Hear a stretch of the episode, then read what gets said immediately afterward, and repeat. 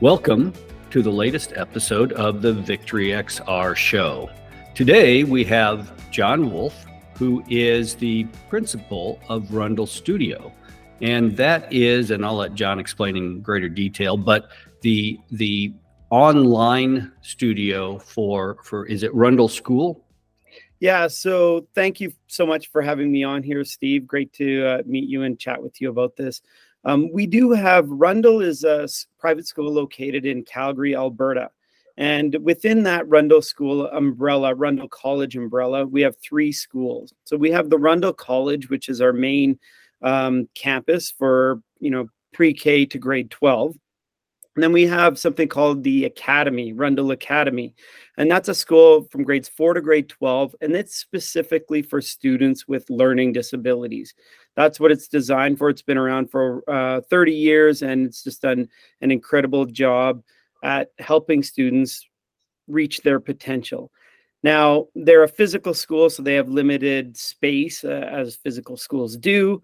And with that came the opportunity for Rundle Studio, which is an online version of Rundle Academy. So we've taken everything that Rundle Academy has done for the past 30 years, all their success, all that DNA, and we've transferred as much of that as we could online. And then, of course, being online, we've been able to innovate and create different ways, different opportunities for students in that space.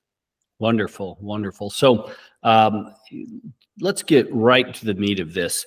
You are using immersive 3D virtual reality instruction in ways that seems to be helpful and working. Can you talk about some of those use cases and how it's being successful?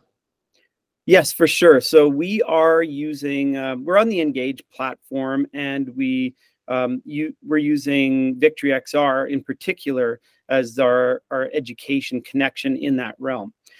And so what we've done is we've been able to use that in many areas through either our academics, our co-curriculars, or the character piece as well. So a few of those examples are in academics, we use it to enhance and elevate the learning experience of our students.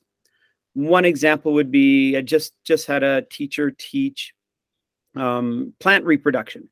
And so that's part of our grade 7 science curriculum here in Alberta. And in order to do that, they had the students jump into VR. They all put on their headsets, and they're able to connect in that space and able to see the plants firsthand. They're able to virtually hold them. They're able to put the plant and the parts of the plant in connection with the name. And with that experience, when you experience something, we know you're going to remember it better. And we're finding our students, when they have these experiences, they're laughing, they're talking, they're engaged, they're fully focused. And so that has just been absolutely incredible to have students connect in that way and to experience that learning. And there's countless other ones as well, using DNA molecules, holding the different types of atoms in their hands, or creating them themselves, and being able to manipulate these objects in virtual reality. So that is really powerful in the academic side. We also have the, our school in particular is 100% online. I have students from anywhere across the province of Alberta, and we have students connecting now across Canada as well. So I've got students all the way down in New Brunswick out to Vancouver as well. In order to be more than just an online MOOC, we have created a real community. And virtual reality has helped us in a sense that we're able to provide those things that you can't easily do otherwise, like connecting. For example, the first thing that any student would do when they go to any school is you get through the door, you meet up with your buddies, and you hang out. It's that before school unstructured time. Well, we've replicated that. We have VR open. We have a virtual recess. In that virtual recess, our teachers are there. We're hanging out. We'll be chatting about our day, and the kids are doing their things in VR. They're running around, building things. It can be we have that leverage control where we can hear what they say, but we don't always want to. So we'll put on the 3D sound. They'll run off in one area and chat with each other. And then if they need us, they'll come up to us as well. So that's that unstructured socialization piece that we've been able to use, and which we're really thankful for Victory XR to allow that. So how many students are you are coming in at one time? Into VR. So we're a small school. We started last year, was our first year, grades 7 and 8. We had 17 students in total. This year we've upped it to, I think we've got 29 currently right now, and that's 7, 8, 9. We're adding another grade each year. So next year we're expanding into grade 10. Right. Currently in the mornings, we leave it open. So some students will pop in, some, you know, they'll join later on. So that virtual recess time, we'll have 5, 6, 7 students join at a time in the mornings, just chat and hang out. And then we open up at lunchtime. We'll get a different group that's up, you know, maybe a bit later, depending on time zones. And then during our classes, we'll have, you know, we'll get the entire class in there. So 15 kids in grade 9. I think we have 10 of them with the headsets, and the other ones will join on the iPad so they can see the class. They follow along. They're not in it for, you know, different reasons. For example, we'll have one student who has particular issues, and we'll talk a little bit, I think, about this as well. Our student population is a specific demographic. So some of our students have sensitivity issues, and so they might not want to jump in there just yet, or try it for little bits at a time. But having that flexibility to go on your iPad is great as well.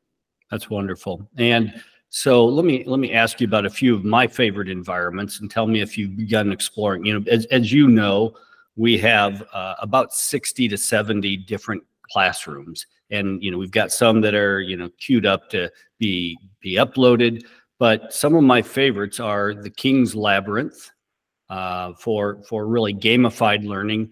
The Queen's Garden, for those who want to play chess. I love the Starship and beaming up to the Starship.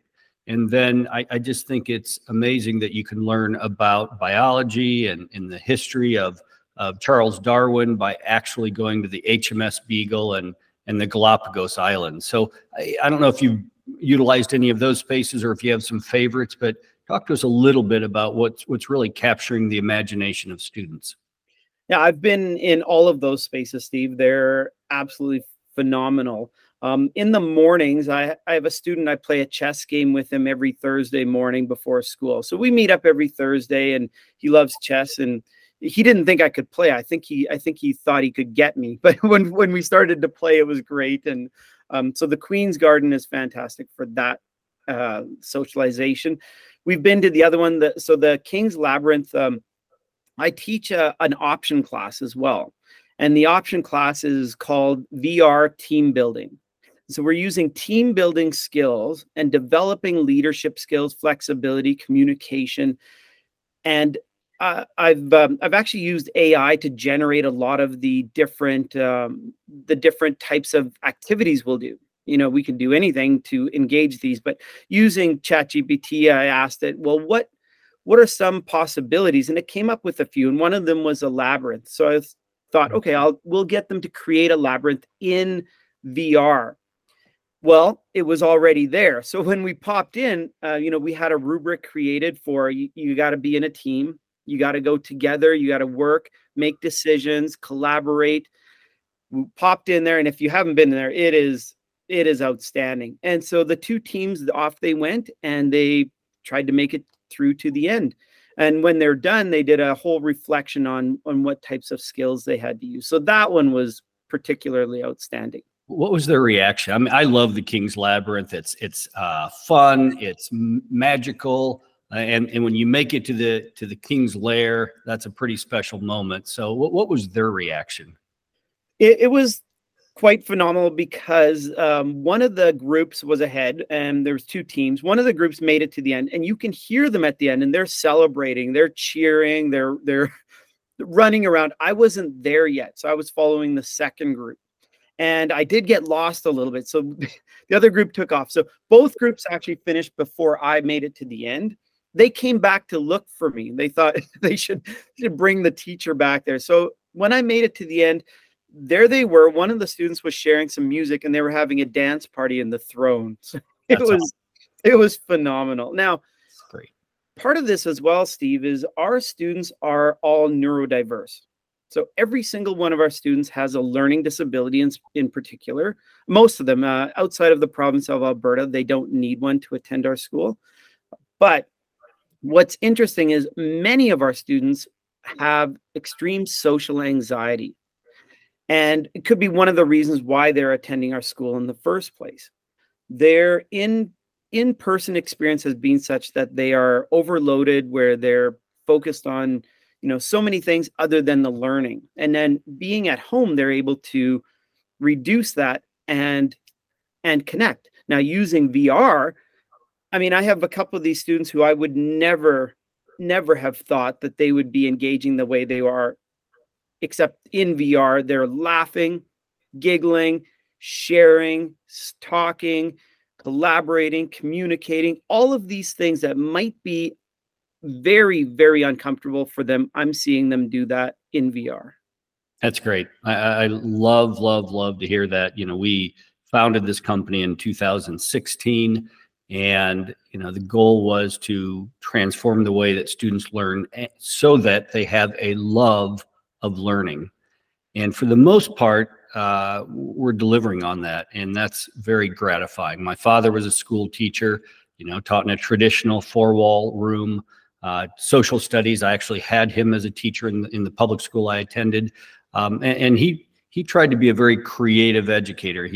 You know, jointly, he and I built a little BuzzBox game thing. And so, you know, you get a little mini candy bar back when you could give candy bars out in school if you got the question right. And so he was a creative educator. And so, you know, that was something I wanted to add to in my life. And so, you know, your stories are very gratifying. Talk to me a little bit more about your neurodiverse learners. And maybe for a lot of people, neurodiverse is a bit of insider jargon. And so you and I both know what that means, but I can tell you 2 years ago, I did not. So can you talk a little bit more about what that means and how you're able to deliver for those students in virtual reality? Yes, for sure. So again, every single one of our students has barring one, again, she's out in New Brunswick. She doesn't have a learning disability, but every other student has a learning disability. And so that can range from a variety of ways. So the typical learning disabilities that we tend to see are either in reading, writing, or numeracy, math. So they either have dyscalculia, their numbers get jumbled up, dyslexia, they're not reading, you know, they don't see the letters the same way, or they have decoding issues, or writing fluency. They might have issues with their writing as well. So those are the main academic areas. So that's the learning disability. The neurodiverse part comes in just thinking differently. So somebody who has ADHD, I myself have ADHD, you know, I was diagnosed as an adult. My oldest son has ADHD. So we've gone through that whole gambit. My wife and I have made it our mission to really educate people on understanding what that means. And it's just a different way of thinking. Our brains are wired differently. They're not broken. They can learn. It's just different. It's not what we call neurotypical, the standard brain. So there are many positives to these types of brains. They thinking differently, they think outside the box. So you'll see a lot of creativity with these students. You'll see, you know, you'll expect an activity to go a certain way. And all of a sudden it branches out into something you never expected. So if you're open-minded about that, and you're able to be flexible with these students and give them time, give them the opportunity to explore, they're able to come up with some pretty unique things. And we see that in VR. They are able to create things that I wouldn't have thought they would have done. So for example, that labyrinth, you know, I'm thinking, oh, they'll build walls, and they're starting to create their own way, or just hearing them discuss how they're going to build something using the IFX buttons. or the 3D pen, you know, they'll start drawing something in a very unique way. So that's one aspect of it, the creativity. Another aspect is being able to record the lesson. So recording the lesson is huge because, again, part of some neurodiverse students, some students that learn differently, is they process information much slower. Being able to record a lesson and have it online. So we have an LMS that we've created for all of our students. The videos get posted after the class, and they can go back in there and rewatch the same lesson as many times as they need. They can pause it. They can take notes if they need to. So that is extremely powerful. Wonderful. And, you know, one of the things I'm excited for you to see, and you probably haven't yet because we just rolled it out, is VXR Labs, World of Simulators. So on the Engage platform, we have some limitations on what we can do with actual simulation simulators and conversational avatars. But on our new platform, we've been able to add to that, to supplement that with simulators. And so we're going to get you in there to take a look. And we've got, for example, a welding class, a drone class, robotics class. And all of these have live simulators that students can manipulate. And, you know, they can learn to fly a drone and learn about all the different, and in fact, the whole course takes them to the FAA certification in the United States, which my guess is would be extremely similar in Canada. So we'll schedule some time to get you in there, but I think you're going to find it to be a benefit to the students. So last question, since we're almost out of time here today. Talk to me about your best hope for the future for using immersive learning technologies and in particular for your students. Yeah, I think, Steve, and I think some of your other guests, I've listened to the other podcasts as well, and some of them have touched on it as well. It's rethinking education, no longer bound by space and by time the same way that a physical school is set up now. So the future is very bright, especially with AI and the speed with which it's going to grow. So some of my hopes to see are building AI into VR, where you, like you talked about the labs, if we can expedite that process a little bit, and you start seeing our curriculum come to life in ways that we never imagined before. So no longer doing the lab. Like typically, you know, we're so focused on replicating what's been done in the past. Here's a lab. We need beakers. We need, you know, these items put together. Well, what if safety wasn't an issue and we could explore what happens when, you know, maybe some substances came together? And all kids, junior high kids, you know, especially, they want, let's put these two things together. Yeah, let's see what happens in a safe way. Let's see what happens if we did this on the moon without gravity. Well, sure, we can, you know, simulate the gravity on there and see what would happen to these experiments. Or and then just rethinking the way events are held. So my mind has been exploding with the way we can connect our students in particular with other students around the world and hosting assemblies. You know, I went to I recently experienced the concert that Engage held, you know, Fat Boy Slim concert. And wow, absolutely phenomenal concert. In a whole different way. And it's not replicating what's been done. It's not a concert the way you would experience, but it's a whole new thing. I don't even know what you call it. It's just an experience. And if we can experience assemblies like that, starting in this one location, moving to another, having music come in, being able to interact, and every student gets equality in interacting, I mean, that's pretty exciting. Yeah, I love that. And I love what you're doing. I know my team appreciates working with you, and I would love it if you would keep us up to date, and maybe in a year from now we do this again and find what amazing things are happening. Fantastic. I would love to be back, and thank you and your team for everything you do to help change education. Awesome. Thank you, John. Our guest today, John Wolf, principal at Rundle Studio, and we'll be keeping track of that and seeing the things they're doing. So thank you for joining us. We appreciate it, and we will see you next time.